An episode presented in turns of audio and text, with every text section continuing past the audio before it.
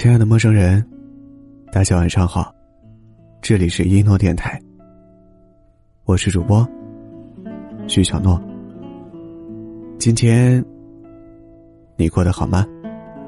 不管怎样，我都会用我的声音陪伴你。我在南昌，祝你晚安。真正的友情，就是无论多久不联系，你都不会改变的。这话你信吗？我反正是不信。仔细想想，怎么可能会不改变呢？因为，就连我们每个人每时每刻都一直在变啊。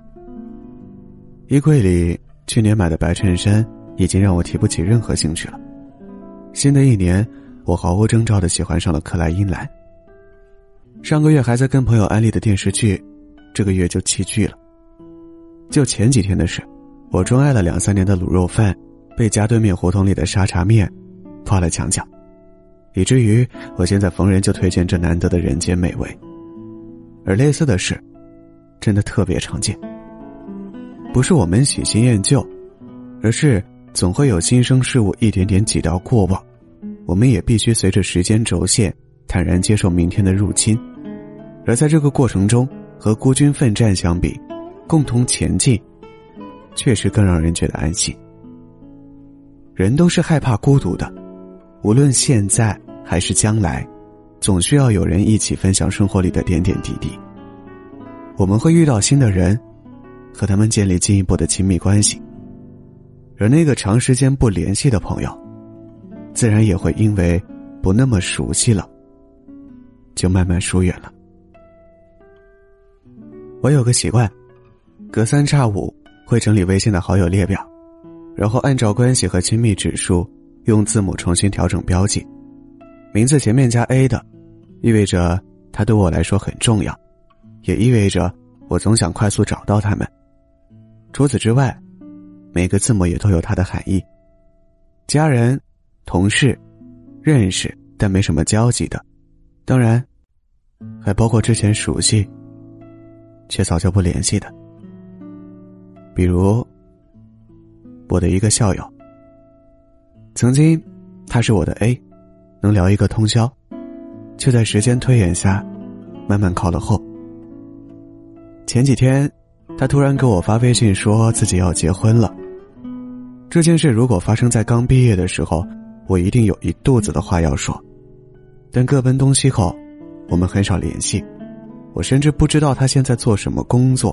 又是怎么遇到他的真命天子的？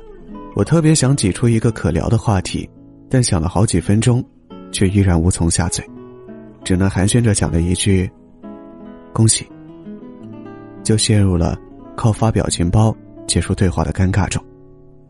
所以你看，太久不说话的两个人，就算有一天记起对方了，也不知道该说什么了。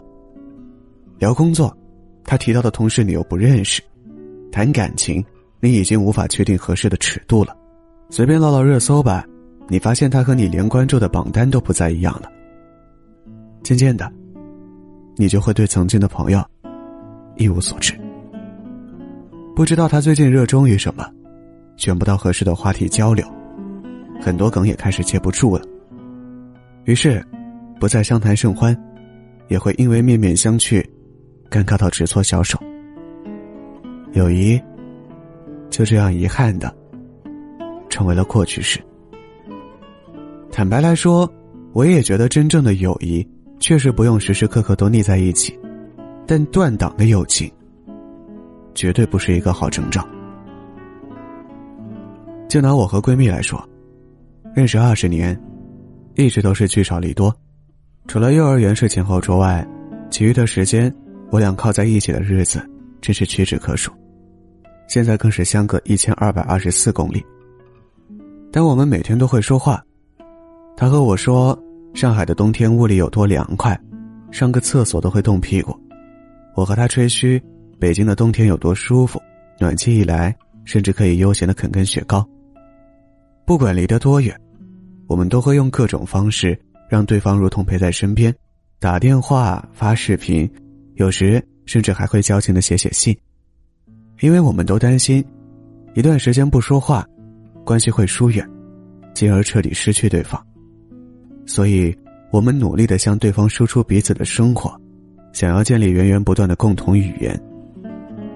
这让我想起了最佳损友的一句歌词：“其就其在，接受了各自有路走。”人生的境遇让我们无法决定能否继续粘在左右，但陪伴，却从没限制在空间之中。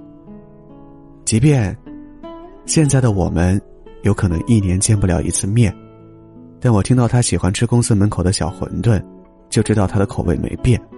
他听到我在下班后买了一束花，就猜对了是百合。他虽然不在我的眼前，却还是拥有无法被替代的存在感。这样的经历让我明白，常联系真的很重要，因为感情都是需要培养的，友情也不会例外。所以，请一定记得，不要让你们的友情断档，不要遗憾的弄丢重要的人。只要有空，就和小伙伴多交流交流，哪怕只是说一句“我这里天气很好”，也能让彼此感受到这份情谊永远不会缺席。